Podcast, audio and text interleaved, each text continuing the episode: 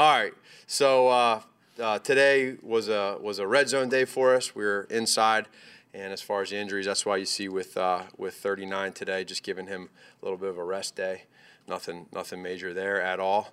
And uh, um, you know, Mitch has been throwing the ball really well. He's looking good, so we we feel good about where he's at, moving forward with him and uh, the rest of the guys. So it was a it was a um, a good week for us, and we're excited to get going. Matt, this is the first time we've seen 39 on the injury report. What's going on with the shin? It's just soreness? It's completely just the turf. We were inside on the turf today, so we want to. You know, I just felt we're getting to that point right now where uh, you get to the end of the end of the year, and it's been a long season for these guys. So I want to make sure that uh, you know, with our training staff and these guys, that we're doing everything we possibly can to keep them where they need to be. Man, after Mitch, after Mitch uh, the last two games, what's the prevailing emotion you feel? I mean, is there apprehension because you're going up against a good defense? Is it excitement because you got your quarterback back? What, what's the best way? No, it's complete excitement. Yeah, there's no. Uh, when you go through making these decisions on where you're at, uh, for us, you, we just feel like for for where he's at and the time we've had, um, it's a whatever decision we end up going with each week, whoever it is, then um, that's it. You know, I really. Uh, there's times within your, your play calls or with what you do schematically that you might, you know, um, pull back in certain things here or there. But we're when we make decisions on things and we decide to finally go with with whoever in whatever position, then that's it. We go. There's no questioning or, you know, we, we just go with it. What did Mitch show you you noticed, this- go ahead. What did Mitch show you this week to let you know that he's ready? Well, he put together um, three really good days uh, in practice. I thought the velocity on his throws was good. Uh, his decision making, you know, uh, just getting in and out of the huddle, that part was easy. And so the the main thing was really for us was just seeing conditioning wise, um, being able to see can he hold up uh, with, with that, and he did. He did. He did well. So it sounds like he's been cleared by the medical staff. Yeah, we feel we feel pretty good. Uh, the word cleared is is um, I don't know what you know exactly the word clear, but he, he's at a spot right now where we feel comfortable with going through these practices that he's done. He's done good. He's done he's done a good job with it, and um, I like where he's at.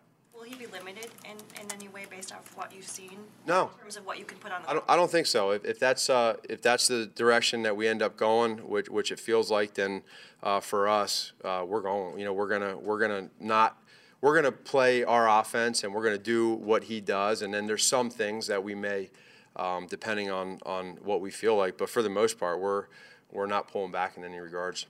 Is there still something though to, to needing to know how Mitch will handle the first situation where he might need to get down, he might need to get the extra yard, and how he kind of handles the shoulder in that situation? Yeah, and, and we, we have, you know, we have a plan for all that kind of stuff. We talk through that, that those things, and, and so as much as you can, at least those scenarios. There's some that are going to catch you, and you, you say, shoot, I wish we would have planned for that or whatever. But decision making wise, um, with the quarterbacks, and, and uh, whether there's an injury or no injury, we talk through that stuff, especially at the quarterback position. Um, exactly that, down and distance, uh, reaching the ball out. When do you sacrifice your body and your health versus not, and all that. Matt, you've had three primetime games. Mm-hmm. Any takeaways from those experience-wise that, you know, you, you, you kind of think about leading to this one? No, other than I think it'll help us just for the guys. It to me when you have these, whether it's prime time or not, it's the it's sitting around all day, you know, and not so much. It's not for the coaches; it's for the players are just sitting there and mentally trying to get through that part of the day is probably the most challenging part. When you get out there and and your your juices get flowing, it, that part's easy. It's just the the the day can drag out at times. So how do you prepare yourself for that? Having other games prior to this will help them. With your offense, and I guess with McVay's as well, how, how important is it to have, at this point of the season, the element of surprise? Or is it just like, here's what we do, stop us, kind of thing? Yeah, there's there's a little bit of both of that. Um, I think with with his offense and with our offense, you always have that.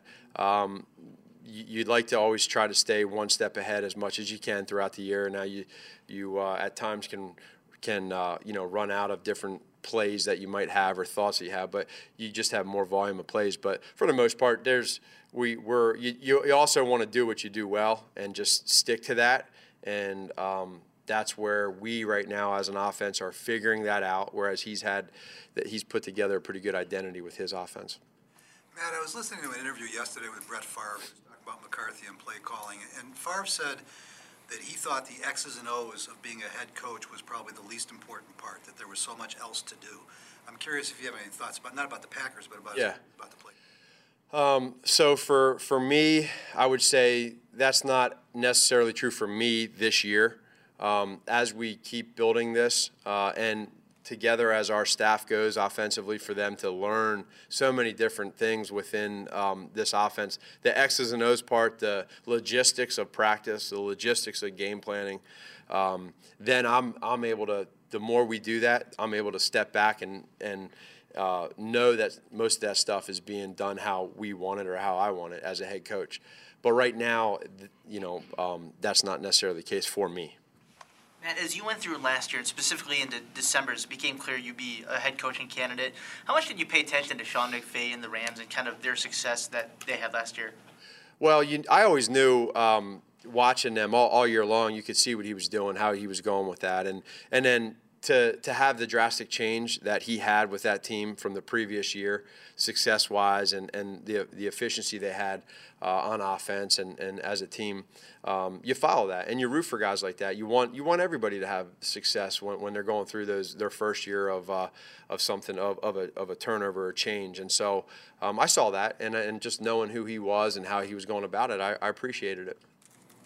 Some of the the gadget plays that you've run, overall philosophy in terms of envisioning the reward versus sort of understanding the risks as well? Yeah. Um, well, you, you know that, but I'm a I'm a risk taker. So uh, I there's going to be times where I know I'm going to be criticized for for it if it doesn't work, and and then you're praised for when it does work. And um, I, I don't. I I got to do my best to make sure it's the right situation when we do it, if we do it. And then, and then you can, you know already that okay, if it doesn't work, this is why, and you try to limit when that happens. And um, and so I just that's the that's the choice I've made, and I just try to stick to it. How did you find your footing in sort of being fearless in that, in that regard? It's just my my personality. I've always been that way. Um, and now that you get a chance, and I always tell the, the coaches and the players, you know, I got 51%. So if there's an idea I like or something that, that I want to do, then I'm, now right now I can do it. And and so we just have fun with it. Is there anyone here who has the authority to tell you you're getting too cute? That has it. Yeah, you, you have. Of course you can. Where, I mean, are you concerned about, about Not kind of, not one iota. I don't. I'm not worried about that. I'm really not. That's uh, that's part of the fun. That's why we do what we do. You had a play called. Or do you think I'm being too cute? no, I'm Are you trying to say that? if you're aware of, of going over that line, you know, Oh, what line? of, of being too cute. of- of What is too cute? No, I'm serious. What's too cute? Maybe throw, I don't know, maybe trying a gadget play in the wrong situation. Yeah, I- Where, you know. That's the key, I Too think. much risk. Yeah. The risk is not worth the reward, that kind of. Yeah, I'm with you on that. I, I, I'm, I'm, uh, I'm completely with you. There's time, there's right and wrong times to do it, um, and no, no doubt about it. But um, if we feel like it's the right time, we're going to do it. You got a play called Willy Wonka. You have a call Oompa You started this press conference talking about a chocolate factory. Can you bring us full circle into You, you, you get, you, you're on to it. That's pretty good. Yeah, I was wondering. You, you're on. You're, you're. That's uh, correlation? maybe. Um, we, yeah, you're on to it.